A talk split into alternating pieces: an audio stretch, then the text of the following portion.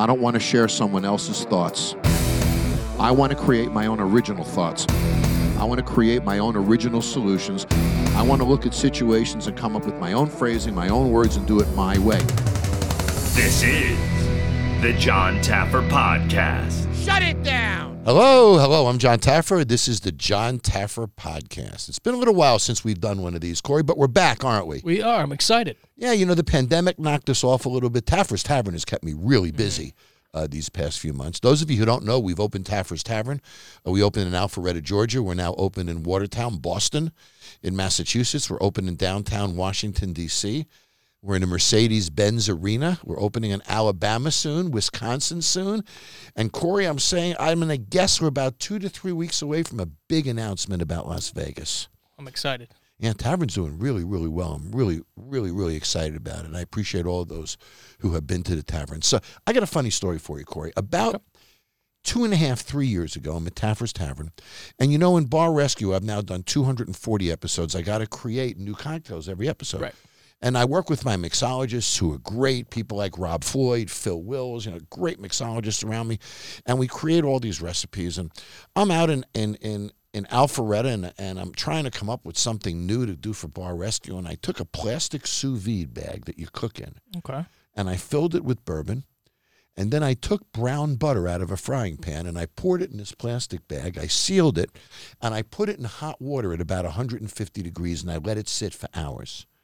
I then took the bag of the whiskey and the brown butter out of the hot water, put it in a walk-in refrigerator, let it cool. The butter coagulated on top, wow. scooped it off, poured it in a coffee filter, believe it or not. Okay. It was a little cloudy, the Mhm. whiskey, I can but imagine. but it was freaking delicious. It was unbelievable. So we decided we're going to put it in a cocktail called the Campfire.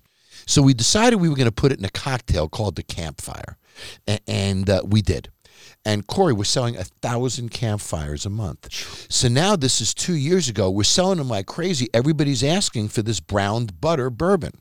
Well, I've never experienced anything like this before. So I went to a lab with Flavor Labs and I started working with some great partners and we created Taffer's browned butter bourbon. Beautiful. And I got a bottle right in my hand. So the process is incredibly difficult. So first you got to come up with the blend of the bourbon. Then you got to come up with the blend of the brown butter flavoring. And I don't want it to be sweet. That's not what it's about. It's a whiskey. I want it to be a bourbon. I want it to taste like it with the brown butter flavoring. But once that's done, then you got to have a bottling company put it together. You got to do all the packaging, all the lick, all the licensing and federal regulations. Then you need a bottle. Try to get a bottle these days post COVID on right, supply yeah. side. You can't get glass. Then you have to design your label. You have to get the label approved by the federal government. Then you got to design your box. So now you have the product, the bottle, the label, and the box. And you have all the regulations and you got your formula. Well, then you got to raise a whole bunch of money to produce the product, bottle the product, get it into warehouses, then start to ship it out to distributors around the country. And after all that, doesn't mean one person's going to even ask for it. So then you got to market it. You got to market it to distributors, market it to consumers, create cocktails and recipes that are going to cause people to want to try it and see how delicious it is. So it's been a crazy two and a half years putting Taffer's brown butter bourbon together. And I got to tell you, I didn't want to name it Taffer's. You know, I looked at all sorts of other names, but the market research said we should call it Taffer's. And I didn't want it to be about Taffer. I wanted it to be about the bourbon because it's so freaking good. So we launched it in Boston about a month ago. We're now in 500 accounts all over the Boston area. We're launching it in Vegas in about two weeks, but we're already in a bunch of liquor stores here in Vegas. And then after the test markets in Boston and Las Vegas, we go national. And I'm pretty darn excited about Wow. it. Congrats, Jon. And what's awesome. amazing, Corey, is is it is it it's great in an old fashioned. It's great in a mixed cocktail. Mm-hmm. I just stumbled on something. I never thought I'd be in a bourbon business, Yeah. and I'm not in the bourbon business. I created this flavor that I loved so much that we felt we had to produce it.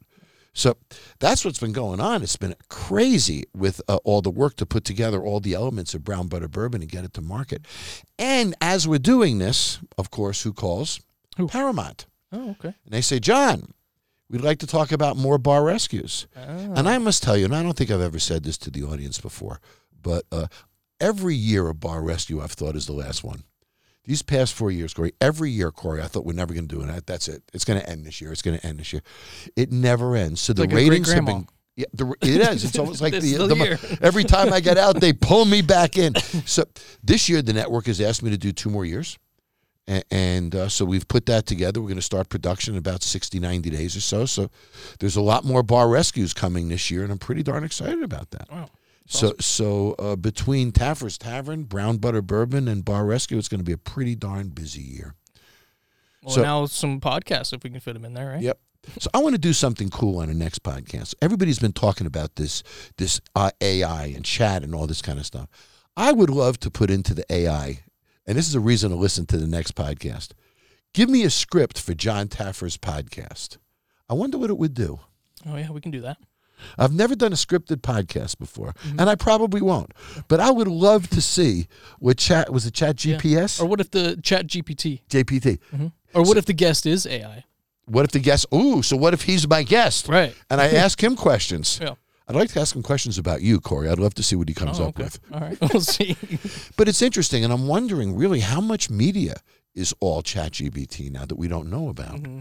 And we know that BuzzFeed just got rid of their writers and they're strictly AI now. wow. So there's no humans involved in that content, I believe, over there now. And a lot of companies are going in that direction.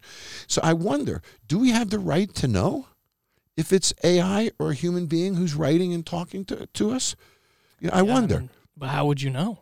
Well, I wonder, should there be a regulation that says that, that you need to know? I mean, a, a milk container says milk. If. Yeah, it, if it doesn't say milk, then it's not a milk. So, so do we have a right to know? And I wonder if it makes a difference.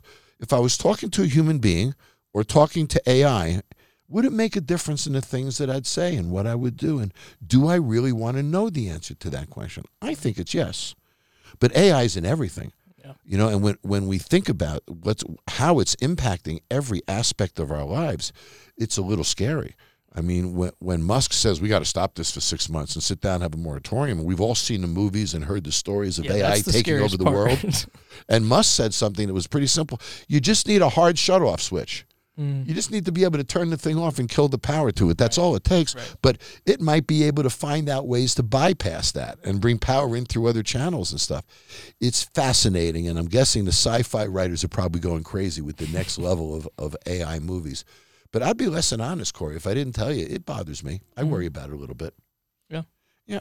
You know, even with, with things like sports betting. I mean, now AI is probably analyzing every player, the weather, the wind direction, the height of the stadium, the positioning of the sun. I mean, think about this the whole predictability of sports with AI. Right. And then where does it draw the line between telling me if that team's going to win or not? That's right.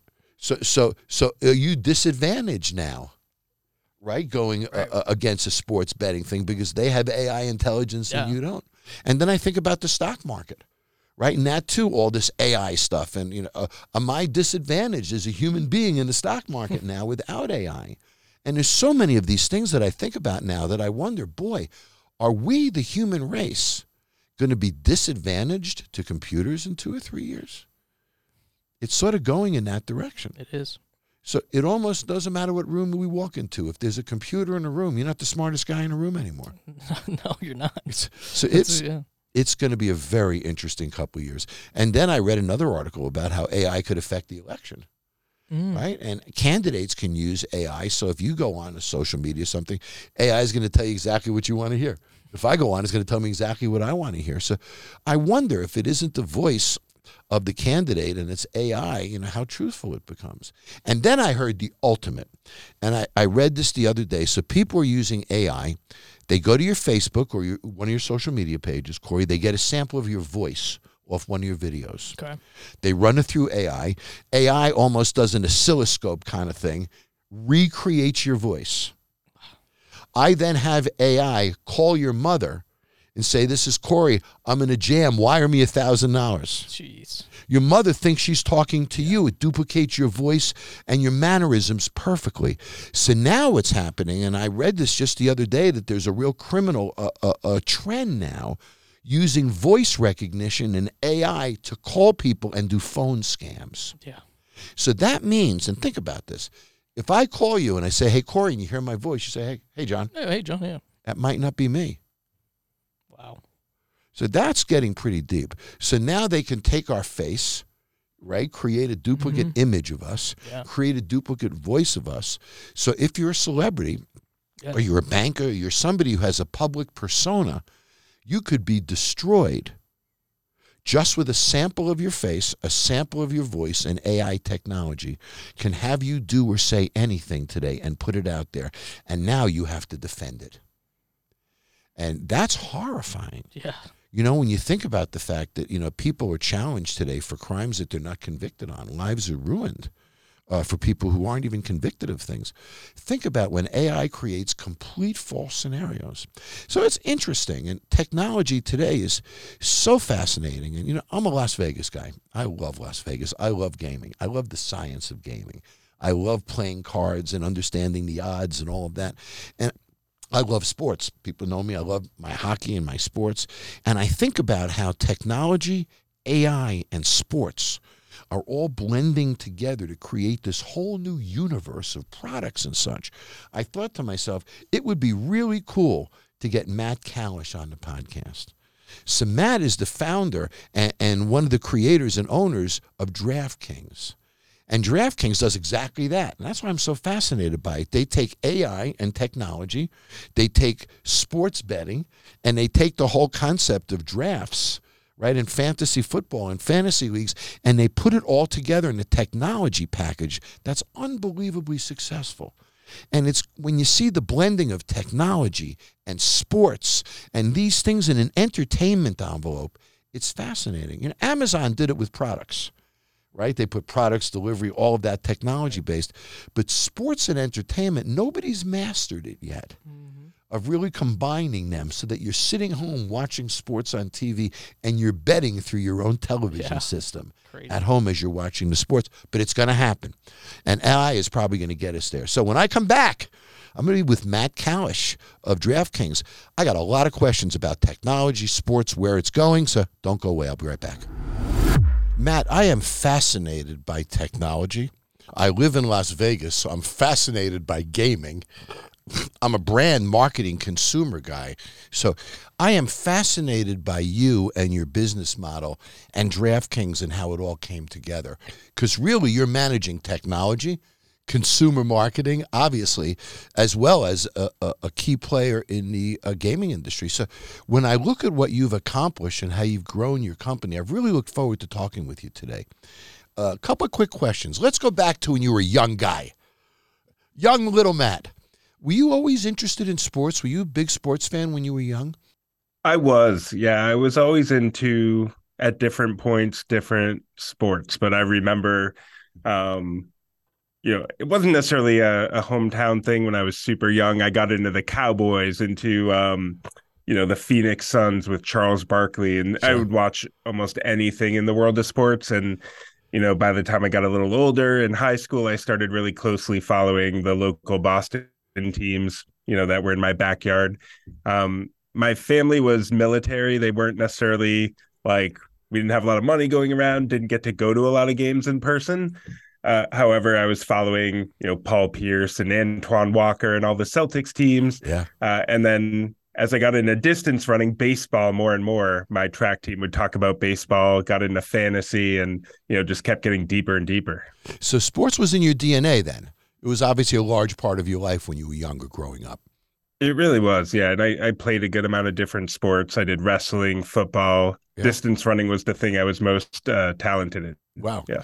So so uh, uh, when the whole gaming industry has so exploded, and I was looking at some statistics. Uh, these you probably know really really well, Matt. But global sports betting markets now at about 156 billion. And when you take a look at it in in 2024, football should account for about 50% of that, or, or give or take about 75 to 80 billion in just football betting. Is that a number that you thought years ago would come to fruition, or does that number blow you away? It wasn't until pretty recently that even the idea of the US market opening up for sports betting came to life. That late 2017 was really the first time that uh, option became available because of the sports uh is the PASPA repeal case in the Yep. Supreme Court. Really, that was the blocker. So New Jersey wanted to open up the market. They pursued this case all the way to the Supreme Court. It was May of 2018 when it became obvious that the US would start opening up. And that's clearly the biggest market in the world. So I think it grew overnight, uh, yeah. what you'd consider the market cap of sports gambling throughout the world. Yeah. So DraftKings, did it existed prior to that, correct? Yeah, the heritage of DraftKings really came from this idea of in fantasy sports, everybody loves doing the draft. They like, you know, making those predictions, building their team. After the draft, it's much more passive. You're building some some uh, lineups, making decisions, but you've made the core decisions by drafting who you did up front, you know. Yep, yep. And that was always everyone's favorite part. So we wanted to build that experience of like if every day you could draft, if there's much more rapid gratification faster settlement. Uh, so we started building this platform around one day length fantasy sports or one week length in the case of you know golf or football. And that really allowed people to to make lots of drafts. They could make fresh decisions every day. If you're traveling or on vacation or something you could take a day or a week off. Uh, no penalty to that either. So it had this different value prop that i thought was um, much more consistent with people's increasingly short attention spans yeah. and whatever. And then also there was this idea of um, a lot of the leaders in fantasy were free to play games on ESPN or Yahoo or Office leagues that you might do. So there's really no great way to get skin in the game in a meaningful way. Like you couldn't win, for example, like large prizes or right. compete with friends very easily for money. Yeah. And so there was a lot of interest. We believed in the US, tens of millions of people we thought were skin in the game sports fans who didn't want to watch. They want to like predict things, bet, uh, and and stand to gain if they're right. Many years ago in the bar business, I'm going back like 20 years ago, Matt, there was a game called QB7. And you had a little handheld player. And what you did is you watched a football game in real time. And before each play, you would predict that one play pass, left, you know, whatever it would be. And you'd score points and you'd compete nationally and stuff. It was always remarkable to me the fun people had predicting this and how wrong people typically were when they predicted it. I think the genius of DraftKings, and you just said it, was you looked at the best part of the whole draft football experience, fantasy football experience, and said, the best part is the draft. In other fantasy leagues, I do my draft. I'm stuck with it all season. If it isn't working for me, I just got to lick my wounds and live with it, right? That's the way the season goes. With you, I get to reinvent my team and I get to do what's most exciting every week, every time I play.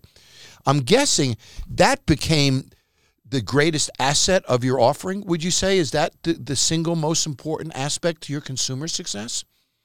Yeah, we identified this customer that we thought existed in the US. It wasn't really served in a meaningful way, uh, mainly due to just not a lot of offerings being available in the US, not a lot being sort of legal regulated at that time.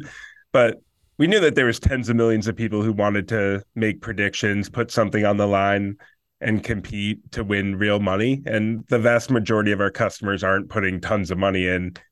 25 cent games are about 20% of our audience never plays anything bigger than that you yeah, know? yeah. three dollars is our most common uh, entry point during football season. Our biggest game with the most players is three dollars. And there's certainly people like if you go to the casino you'll see the people in the high limit room going you know tons and tons of money. Yep. So there's a whole spectrum there, but um, everybody has this thing in common, which is the same DNA of like I want to predict, see if I'm right, stand to gain something if I'm right. Yeah. It's competitive. It's um, it feels good to get that gratification. And often things don't go well, and you have to take the L, and it's good for humility too, I guess. Absolutely, like learn how to lose and right learn how to, learn from it. Yep, yep. So you know, it's interesting. Yeah, when I definitely. looked at some other numbers, I noticed that about in 2020, about 13 percent of online sports bettors said they placed a bet at least once a month. I'm guessing you're a statistical nut and you know everything about the behavior patterns. How often does a typical customer bet on your site, would you say, on a monthly basis? Is it it's is it all, once? all over the map? Yeah. So there's no yeah, average what we amount. See is there's there is averages, but sometimes the averages can be a little misleading. You know, the main behaviors we see are there's a lot of home team support. So you'll see people that come and bet. Um, for example, every Celtics game, they want to back the Celtics yep. or Yankees in New York. So there's a lot of homerism where people are supporting home teams, and that's one cohort. Um, there's a lot of people who are big uh, followers of a specific sport and they just like make lots of bets within one little lane. And then there's some people who are betting whatever's next. You know, they open the app, what's live right now, you know, make predictions. And so it's less about passion for the game, but it's more about just the engagement of like, oh, I wasn't going to watch this, but you know, since I can make some bets, predict it, you Yeah. know, I want to watch now. It's something to do, right? Mhm. And I would say that those are the three biggest chunks, the three biggest types of behavior that we see. You know, years ago, I ran result, a resort in upstate New York, and we were supposed to get gaming. This many years ago, and we were told we're going to get gaming. The state legislature is going to vote for it. So hotels like mine and others went out. We bought the gaming tables. We adjusted our convention center rooms. We were ready to pull that trigger and go the minute they voted, but they never Yep. did. They never did. Did you see the betting coming, and were you able to prepare for it? Because obviously, the federal law sort of indicated it's going to happen. So did you start investing at that point, waiting for one of the states to jump? Only at the point where we saw the window uh, with this Supreme Court case, Mhm. it became clear that that had a really good opportunity. You Yep. know, because a lot of people who are, you know, the scholars, the people that study these things, I'm certainly no legal expert, but what we were hearing was this is probably not constitutional. You know, the essence of um of PASPA was really that there was four states that could offer legal regulated sports betting, which were like Nevada, Montana, Delaware, you know, and then no one else could ever regulate and open that uh, market in their state. And the people were saying the the educated people in the space were basically saying like the federal government can't differentially treat states, Right. you know, that way. You can't have four states who can do something and and Right. That's 46 who unconstitutional. Yeah, so that was the idea. And we started investing in the platform when the case was taken by the Supreme Court because we thought it was a good enough chance that it would break that direction. And uh, sure enough, by May 2018, you know, that decision had come down. And then New Jersey was immediately ready to pass the regulation. We were live. We took our first bet in August. It was August 1st of 2018, about three or four months after Supreme Court ruled but we had been working for a year, year and a half before that in Developing it. anticipation of that moment. So Yep. we were first to market due to that. I got a kick out of the fact that you launched in Watertown, Massachusetts, because I have a Taffer's Tavern there in Watertown at Arsenal Yards right there. So yes, indeed. So you're like that classic Stephen Jobs-ish types of story. Your company started in your garage.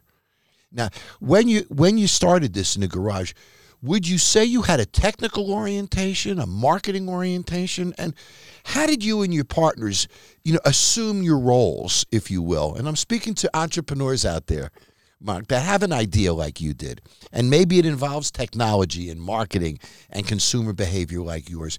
How did you get all the pieces put together in those early days?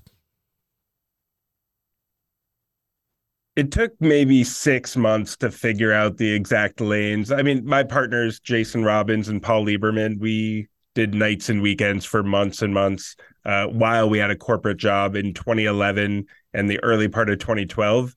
And a lot of that early days was we were writing some uh, some code, a prototype of the site, trying to figure out if we wanted to raise money.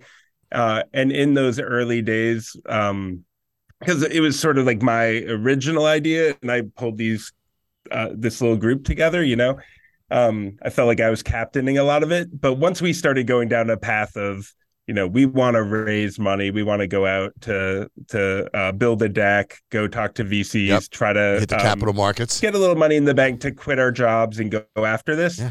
Jason Robbins, clear CEO of the company, he was um, exceptional, like wonderful networker, really, really gifted communicator, um, really gifted with relationships and, and like personal CRM. You know, an example would be he never took a meeting without asking who else should I talk to. You know, so he'd take a meeting, get three more names, then those three would turn into nine, and then it would be twenty-seven. I think by the time we talked to VC number 41, who was Ryan Moore at a at a venture place called Accomplice. Uh, today it's called Accomplice. At the time it was Atlas Venture in Boston.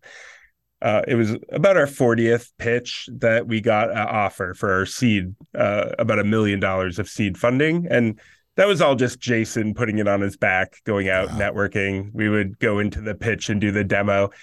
Paul and I were much more um, Paul tech and product, and I was much more on the uh, kind of what is the product we're building, how it operates, who's the customer, the marketing, you know, that kind of uh, uh engagement aspect of it. And so I've always thought of my role as more the uh, the closest to the customer, the game design, the game master, so to speak.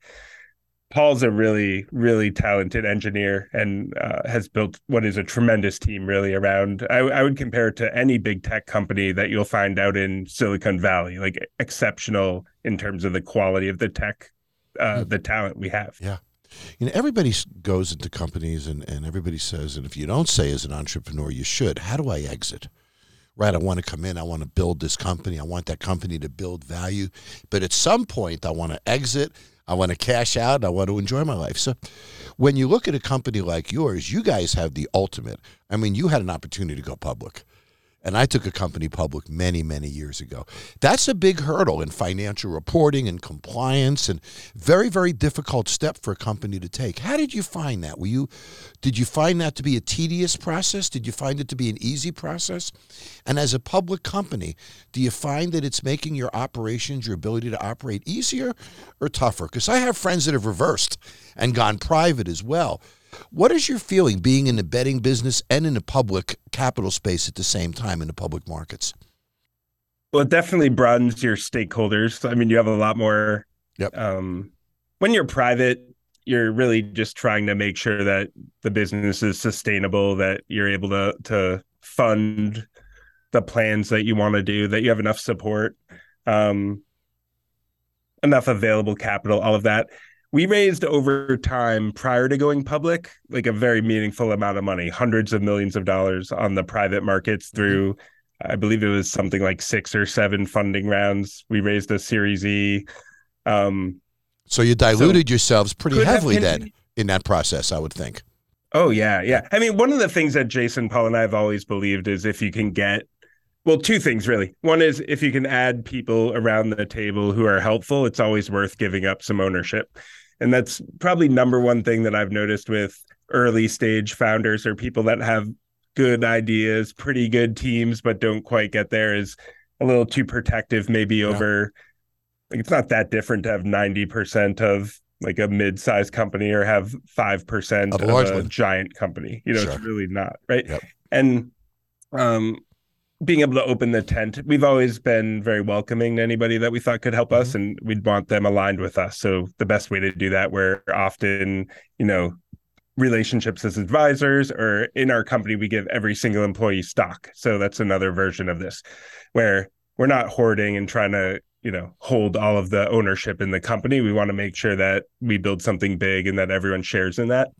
And going public though now you're in a world where there's a lot of retail investors like tens or hundreds of 1000s mm-hmm. of people own some of the stock so now you have this world of everybody cares much more so than ever before um so i definitely think that that creates a lot more like attention towards how the stock is performing versus mm-hmm. how the company fundamentally is performing right. and and there can, can be a be difference distracting if not careful and there can be a difference between yeah. those two. Obviously, one is somewhat sector and market driven, whereas the other is strictly uh, uh, driven on the performance of the company.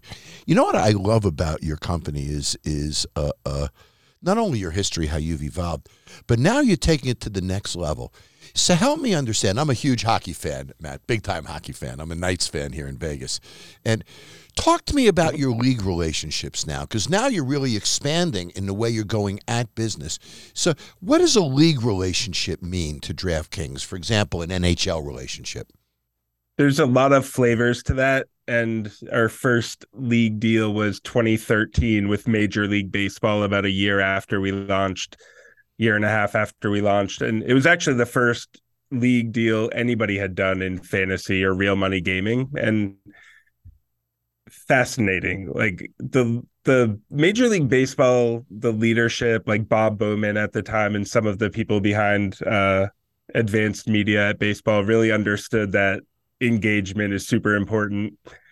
especially in a sport like baseball where maybe it's declining a bit Right. in interest. It's seen as a little bit slow, Yeah. not as modern in terms of um, like how many people are sitting there watching a whole baseball game just for fun. It's less than it used to be for sure. And so they saw the value in Engagement. I The get customer makes wants- perfect sense. You're creating a new relevancy for the game in your own universe, in essence. yeah, I was gonna uh, kind of continuing on the baseball piece, like as as we built more, as we grew the business, as we had more data on how customers engage with the game. Baseball is kind of the first one to move on it, but everybody saw the same dynamic, which is people watching, say, basketball, football, whatever. More people tune in. They're watching more games. They're watching for much longer, uh, and it's much more steady in terms of like the attention span, the engagement, and uh, fantasy really was that from 2013 through sports betting getting passed in 2018. All of the leagues got behind it heavily, a lot of the teams as well. And it really came from that idea, though, of this is something that our fans want. It's tremendously popular, really. Like the issue of sports betting, fantasy, the vast, vast majority of people who love sports think that that should be an offering that's available, that's legal, regulated, uh, and it really drives a lot of behavior. So I think that's the mutual, like the league relationship really comes down to that idea of they understand that that's what fans want. We understand that, you know, we're in a great position to drive that value for the league. Yep, that makes perfect sense, and it's just all about engagement, uh, uh, uh, certainly. And Yeah. you can take a game that maybe is a little tired, and you can add energy to it, add relevancy to it. And then you look at a baseball, you have a pretty young audience compared to other uh, uh, uh, endeavors. So you're bringing a vibrant audience, uh, a more youthful audience, 18 to 30 typically, uh, uh, uh, in your betting platform, which is exciting for these leagues. Also, I would think. Absolutely. Yeah. We have, whew, I would say, generally speaking, like over index on education, on income, on, um, uh, it's the early adopters a lot of the time too, right? The people that play on DraftKings are often like the first one to jump on board with a new trend. Like if you think about during COVID when a lot of people's behavior changed a lot, stuff like uh, day trading stocks became popular, crypto, um, sports card or NFT or whatever, all these different things that people were doing during COVID when they had to change behavior.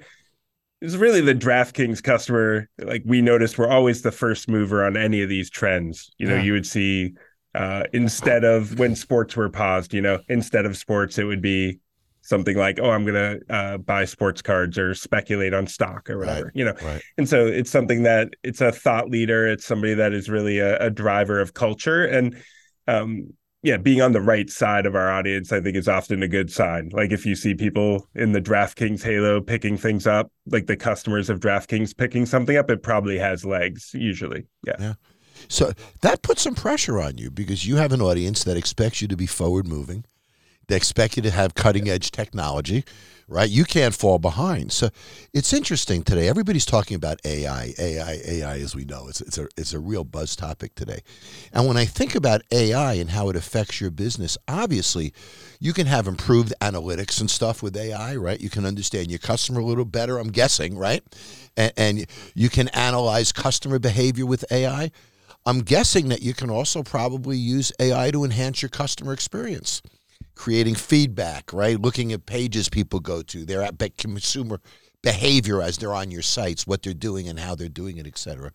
And then I also think about how AI could assess a game, a team, and consider weather factors and, and historic factors and stadium or arena factors and even wind factors, obviously, whatever. All of these variables now creates, I guess, a greater artificial intelligence for predictability of games and of players and things like that.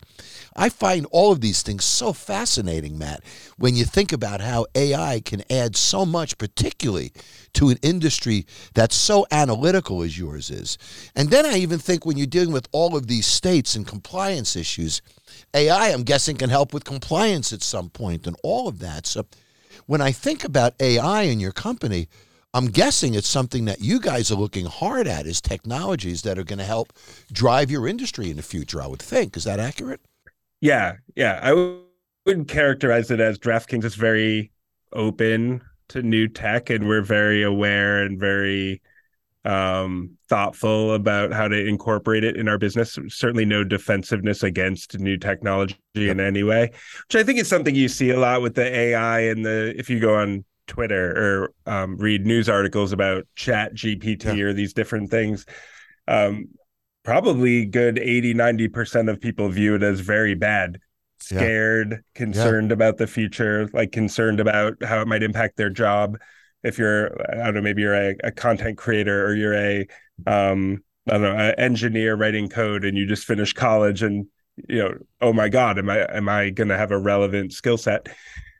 Um, but then there's the 10, whatever, 10% of people who are like, okay, this is new tech. How does it apply to what I'm doing? And, you know, how should I be thinking about it and How using can I it? use it? Yeah. And that's really where we want to fall. You know, we want to fall in that lane of we're aware of it. We're thinking about how AI, how things like, you know, the more recent, um, like the natural language stuff, the chat GPT, how could that apply to DraftKings to improve the experience?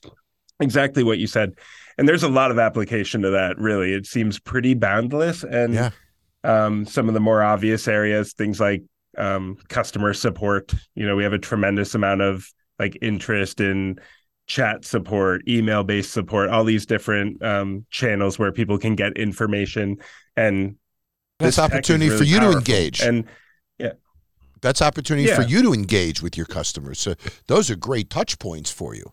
Uh, obviously, you know it's interesting when you talked about it because so many people I talk to are negative at AI. So here's the negative stuff that they say that how AI could affect not necessarily DraftKings but the industry as a whole.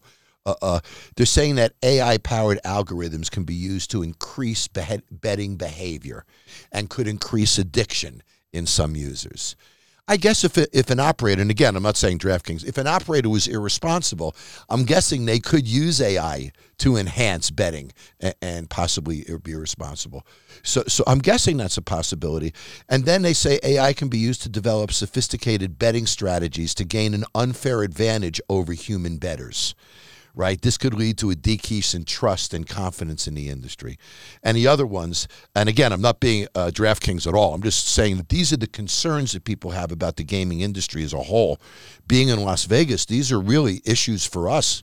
Uh, uh, Matt, that we're concerned about. The other one is data privacy and security, of course, and job losses, of course. So you're in a great spot because you're sitting in the seat where you can say, we're only going to use AI to benefit our customer, benefit our company. We're not going to use it. And we have to protect companies like yours and industries from these negative perceptions. Do you guys think about that in AI and how it could negatively affect the industry? And how do you protect the trust and integrity when there are these factors out there that you don't control that could challenge what we do? yeah, I mean, not not in the sense of like we don't pretend to be able to predict the future in full. Yeah. A lot of the time, you're better off, I think, fast following something that's known versus trying to create like a big R and D Right. type of department to try to predict the future or invest to even develop the exact future the way that you want it. Um, you know, and you see that in a lot of industries. Like a good example would be pharma, where how many pharmaceutical companies invest a lot in R and D anymore? They're really not, right? They're Right. taking uh, it's more like government grants and things are developing the new product, and they're more focused on monetizing or building a portfolio of good stuff. And you know, in our case, it's we're not looking to invent the future in terms of AI or in terms of any of this this technology, but certainly need to be aware of the direction it's headed and how it impacts our business, how it impacts our consumer. And a couple of things that I like to think about on this front are an example would be um, stock market. Like I'm a retail trader. I think the stock market is very fun. I'm also quite aware because um, I'm just thoughtful about these things. Like I'm very aware that 90% of the market is like algorithmic trading from Goldman Sachs or uh, Morgan Stanley or God knows who, whatever hedge fund. Mhm. I'm very aware that there's probably like big Wall Street banker people manipulating things Yep. that they have information I don't and all of this. And I don't consider that to be like a great situation for me, but I'm also I like being in the stock market, so I do it. And you know, it's something that um you know, I think about something like horse racing as well. You know, in the horse racing market, rough numbers would be 10 billion ish of of betting handle in the US. About 8 billion comes from API high volume betters. It's like 10 people, basically. Wow. 10 people are 8 billion dollars of the horse racing market. 2 billion is everyone else. So when you think about like, oh, horse racing, fun US pastime. Not really. I mean, Right. you're it's it's not so much, right? Technology is always changing and I think the most important thing is for everyone to be aware of it, be aware of what's changing and how that might change your experience. And uh, in the case of something like sports betting, there's already pretty darn good models. Like we're pretty good at predicting what's going to happen in a game, plus or minus like a relatively small Mhm. amount, right? And you know that's why the business exists. That's why the margins aren't fifty percent. It's you know one ten to win hundred or whatever. It's like pretty tight in terms of predictability. And even if there was some marginal change, like it become a little more precise, a little more exact, It I wouldn't would be say that. it's already pretty darn Right. exact. So it wouldn't be Yeah. that that succinct of a change. yeah, yeah. I've always thought of of sports betting as it's a hobby, it's recreational. People the core transaction really is you're betting something for the opportunity to win more and you know you're paying some amount of fee, right? And a lot of games it's exactly predictable like casino, blackjack where you know the exact if Yeah. I play perfect, I know exactly. In sports betting, I think a lot of people think of it as like 5%, but if I make good picks, like on average better picks, I can be better than that. But it's hard to predict exactly. You know, uh, but what I can say is I think it's already pretty darn exact. There's some level of fee when you bet, and um, that concept I don't think will ever really change in the customer experience. And I think so many people uh, bet on their emotions rather than the logic of those numbers, as you were saying, their home team or something. So I want to ask you to answer this question, but I want to know if you know. So I'm a hockey nut. We're in the Stanley Cup, as you know, Matt. Do you have a good feeling? And I won't ask you who, because I'm guessing you can't say. Do you have a good feeling of who's going to win the Stanley Cup? Have you guys done those kind of analysis? And obviously, you wouldn't say publicly, but do you guys do that? So, are you pretty safe that you could? And I'm not going to ask you to that you could predict the Stanley Cup winner at this point. Not um, we could predict the probability of Yeah. each team very accurately. Yeah. Yeah. Um, for example, like uh, you know, Bruins are three to one, roughly, right? of course. Heck of a season.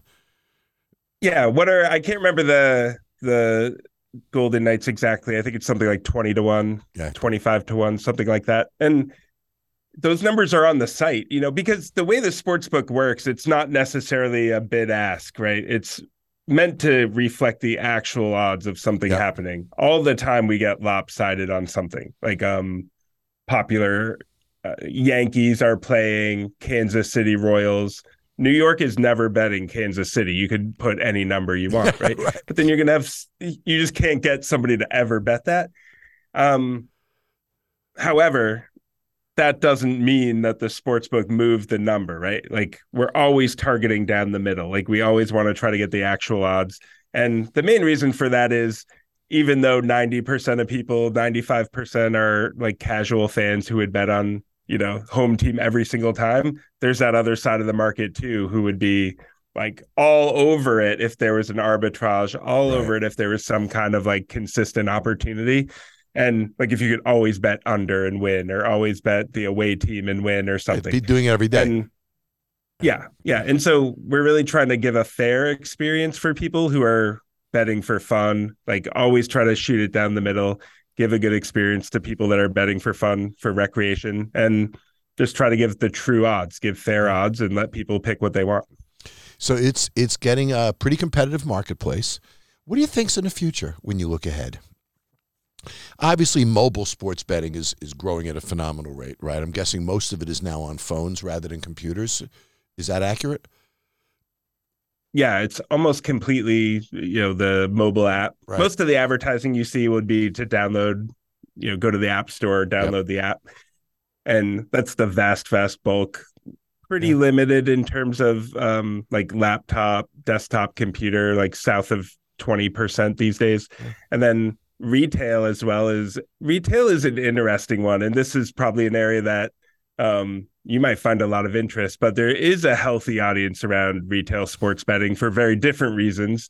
Um, you know, it's it's a it's like a chosen experience that people want. They want to Mm-hmm. go in with cash, make a bet, be able to take their ticket and get their money if they win right away. Hang out at the bar and have some drinks with friends. Um, it's social. It's there's a reason that people like to go to a retail sports book, and so that whole piece, I think, a surprise for a lot of people was when mobile sports betting opened up, mobile iGaming opened up. It actually grew a lot of the retail casinos revenue as well at the same time. Yeah. And just because more people were generally interested in the category, more people had tried it out. The idea of like, oh, maybe I'll go to Atlantic City. I like playing on DraftKings. It'd be a fun trip. You know, these sort of things are happening. And um, We see it here. one of the biggest we see it here in Las Vegas, man. I mean, everybody said, well, these casinos open all over the country. Las Vegas is screwed, right? Who's going to go to Vegas when you can gamble down the street? Well, the fact of the matter is, we just had 25 months of over a billion a month. So uh, it didn't affect us at all. I agree with you. What it does is it introduces people to the activity, they get comfortable with it. And then they do it in other places. They elevate. Obviously, DraftKings is great because I can start at a quarter. I can start very, very low. I can build it up. I can grow it with me. And it's approachable in every kind of a way. I think that's the genius of it is the approachability of it. Matt, it's a lot of fun to talk to you, buddy. You, you you run a great company. You know what I love about your company is your company is so based in trust. Right? I need to trust you to do business with you. And you've done such a great job creating that trust in the marketplace, being a real leader of that trust in the marketplace. That's why I was so eager to hear about the AI stuff from you and cuz that is probably your greatest consumer asset is trust. I would think. Would you agree? I think it I think it is. At the end of the day, people want to know that you're getting Fair shake. fairness. You're like if you're making a bet, you want to know that the payout, the odds are fair. Yep. You want to know that you'll receive the money or like money you're holding on the site is safe. If something comes up that you're going to be treated with some kind of liberal policy on you know like something exceptional happens that gave a bad experience you want to know that the company will have your back and it'll be liberal in terms of how they address it you know and it's it's really critical and i think a couple of things that go into trust are um like when you mentioned things like league team athlete relationships Those media company sure. relationships and even just the size and the scale of the company and the social proof Yep. like there's only a couple companies really draftkings and fanduel and kind of mgm who have the scale of being able to say like millions of people are playing on the platform consistently you know i'm getting my money i'm getting odds that are fair whatever. Um and by working with the leagues the regulators the teams the athletes everybody has skin in the game you know um to see this go well and to see it be successful. So um being in the light eh, you know, uh, not in the the black market meaning but being in the light in the regulated world and doing things the right way that are visible that are transparent it doesn't mean that you do everything perfectly. It doesn't mean you do everything right all the time. We mess we mess up stuff all the time. All But the you time do it with integrity. but you you're transparent. You self-report things that go wrong. You communicate clearly with the customer if something goes wrong you know make it right and you move on right? And a lot of the time this what we call like service recovery like the recovery from a bad experience drives more loyalty if you do it right. I and completely agree. um yeah you're never striving to have problems for anyone but when you do But you can turn turn 'em more and you can create great engagement from those negative situations if you do it right. But you should be very proud of yourself. You you built a heck of a company. Uh, uh, I, I don't think there's anybody out there that does it better than you guys do, or has a better reputation, or is more consumer oriented than you do. A lot of entrepreneurs listen to this, uh, uh, uh, and a lot of them have jobs like you did, Matt. You know, and, and they're trying to build up the courage to leave that job and start their business and go out and get investor funds and everything. There's a lot going on in the world around us these days. If you're an entrepreneur who is thinking of pulling the trigger today, would you? Yeah, because I think it really comes down to, uh, and I've, as I've gotten older, I'm 41 now. When we started DraftKings, I was 29, and more than ever, I really appreciate the idea of like spending a lot of your life on something that you don't really want to be doing is generally bad. so Yeah. you know, always, always, always, I think it's um whether short, immediate term, or some kind of, you know, you know, overtime plan, being able to keep your eye on the ball of how do I really want to be spending my time? For me, it's every single thing. This is my dream job. Every single thing I do every day, I love doing. And a lot of the work is very hard. There's a lot of aspects of being an executive too at a public company that aren't fun. Certainly not fun. Um, you know, uh, like probably get credit for a lot of the marketing, the um, you know, sponsorship stuff, promotional stuff, playing the game. All that is very fun. But then you have these other pieces of you know finance legal compliance whatever like you name it uh, hr stuff that sometimes can be unpleasant etc lots of aspects that aren't but at the end of the day i'm doing the job i want to be doing and that's how i'm spending my days. And i go home and i spend time with my family and i love that. I have a really balanced life that i enjoy a lot. And i never felt that way in corporate america. And even if i wasn't you know, if this wasn't a successful venture, if it wasn't something that earned money uh, for me, if I started over again two years after because it was a failure, wouldn't have regretted a single thing, right? Really, yeah. truly wouldn't. And um, and there was times too where maybe like four or five years in where our stock was worth nothing. It really, truly was, you know, yeah. and tenacity, buddy. Years of work, zero sort of financial gratification, and we came in every day and we were happy to be doing what we're doing. And I think that's the most important thing is to put some value on. Um, it's more than just money. Sometimes it's yeah, more than security. People like will literally wilt away on this idea of security, like wilt away their entire life. And how is that worth it? It's not like it's absurd. The idea of just for security to um to just like let years and years and years go by and something you're not happy with. So yeah. A little bit of well, risk. I think the tolerance. most expensive thing we have is time, right, buddy? So so that time is critical. I'm going to guess you're going to agree with what I say, and I'm going to let you go after this. You know, I always believed that in life we never regret the things we did; we regret the things we didn't do. When I look back over my life. And, you know, I say this to the entrepreneurs that are listening. You know, Matt had an idea that he believed in. He believed in it so much that he went out, he found partners. You weren't a money raiser. That wasn't where you were at. You were in the consumer product development area. You found a money raiser partner. You found a programming partner. You created a team that shared your vision. And together, look what you created. And I say to all entrepreneurs, you know, if you just wake up with Matt's attitude of, you know, I have one life to live. I want a balance between my family and my professional life. I want to go to work every day and love what I do then there's no reason for you not to pull the trigger. So I say it to every potential entrepreneur out there do your homework. If you really believe in what you're doing, Matt, I know you're going to agree with me. If you believe in what you're doing, go do it. Go do it. Don't let somebody else take it away from you. I'm going to leave you with a quick story, Matt. 13 years ago, I was giving a speech at a convention. Somebody comes up to me and says, Jon, you should be on TV. So I write this thing up, right? Called originally it was called On the Rocks.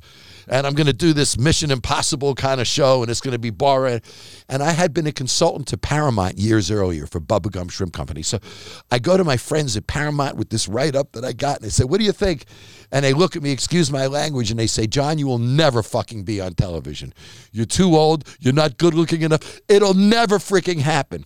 So I left and I realized only I can say no to me. Nobody can really say. No. So I went out, created the sizzle reel, put the show together. Less than a year later, was on TV. Twelve years later, one of the greatest reality shows of all time, and it started with a no. Did you get a few no's along the way?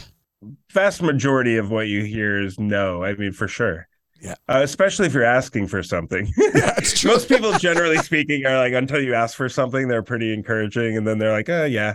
I'll keep an eye on what you're doing. I'll, you know, nobody, that's the other thing. Nobody quite says no for the most part. You know, what you typically hear is like, oh, yeah, that's interesting. Like, just keep me up to date. Keep me updated on what you're doing. Mean, right? Which really means like once somebody else validates it, then I'll jump in because right. vast majority of people are um and I don't think this is I don't view this as insulting. I think it's smart in a lot of ways, but um the vast majority of investors, VCs are kind of like lemmings. You know, it's like if somebody validates an idea, they do all the work. They're, They're happy in. to follow. they don't even need to do the work a second time. You know, they're happy to follow people they trust. But what's hard is getting somebody to do the work and actually say yes. and pull the Like, first where's trigger. my term sheet? Where's my yeah? Where's the the vote of support? Yeah. And so that's the work. That's where the the persistence really needs to come from. Is you're not failing if you hear no 20 times. That's the nature of of humans, and that's how the system works. It's not a failure. Like you just have to be mentally prepared that that is how it works. It's going to be extremely hard to get a lead. Um, if you're somebody lucky enough to be able to self fund a little bit, that's great. But uh, we certainly weren't, and it, I don't think most people are. So if you're not, just prepare mentally for a lot of no's, and don't necessarily connect that with that it's not a good idea or not a good team or whatever. That's great advice. You're a great guy, buddy. It was really fun talking to you today. You've got a great company. You should be very, very proud. Is there anything you want to plug? Any website or anything you want to mention? Anybody that they can go to? Obviously, we'll put the DraftKings uh, website on the bottom of the image here. Any other site? Do you have a site or anything that you do on social media personally? Yeah, I go on social media a good about a good bit. I am on Instagram, Matt or sorry, on Instagram it's at Kalish, my last name, K A L I S H. And I also use Twitter a good amount, and that's at Matt Kalish. And I try to put a good amount of updates of both like what's happening personally as well as with the company. And um always something new going on for sure. I'd say a couple interesting things happening pretty soon this year are we're launching a couple of really big retail sports books. One on uh, the outside of Wrigley Field in Chicago. Wow. If you go there today, like if you went to a Cubs game, you would see it. Um, DraftKings Sportsbook. It'll be a really, I think, iconic location. Obviously, like the idea of building something at such a storied stadium was Oh, a big deal and yeah, the the Rickett family and everybody, huge supporters of the company, really got behind this, and I think it'll be a great, you know, physical manifestation of of what we do and the type of experience that we want. Uh, and then another one down at TPC Scottsdale. If you're a golfer, you know, Arizona is a great market for sports betting, and uh, our partnership with the PGA, we're launching a giant venue down there as well. So I think you'll start to see a little bit more of that, like these really nice flagship sports betting locations. And uh, even though the vast majority of our business is online, we do understand the importance of that. And I'll probably call you after the fact and and pick your brain on some of these things, like our strategy there. Yeah. Some of the uh, I don't know. I think it's a great brand. A lot of Well, people you're going think into the- DraftKings was a, a beer at one point.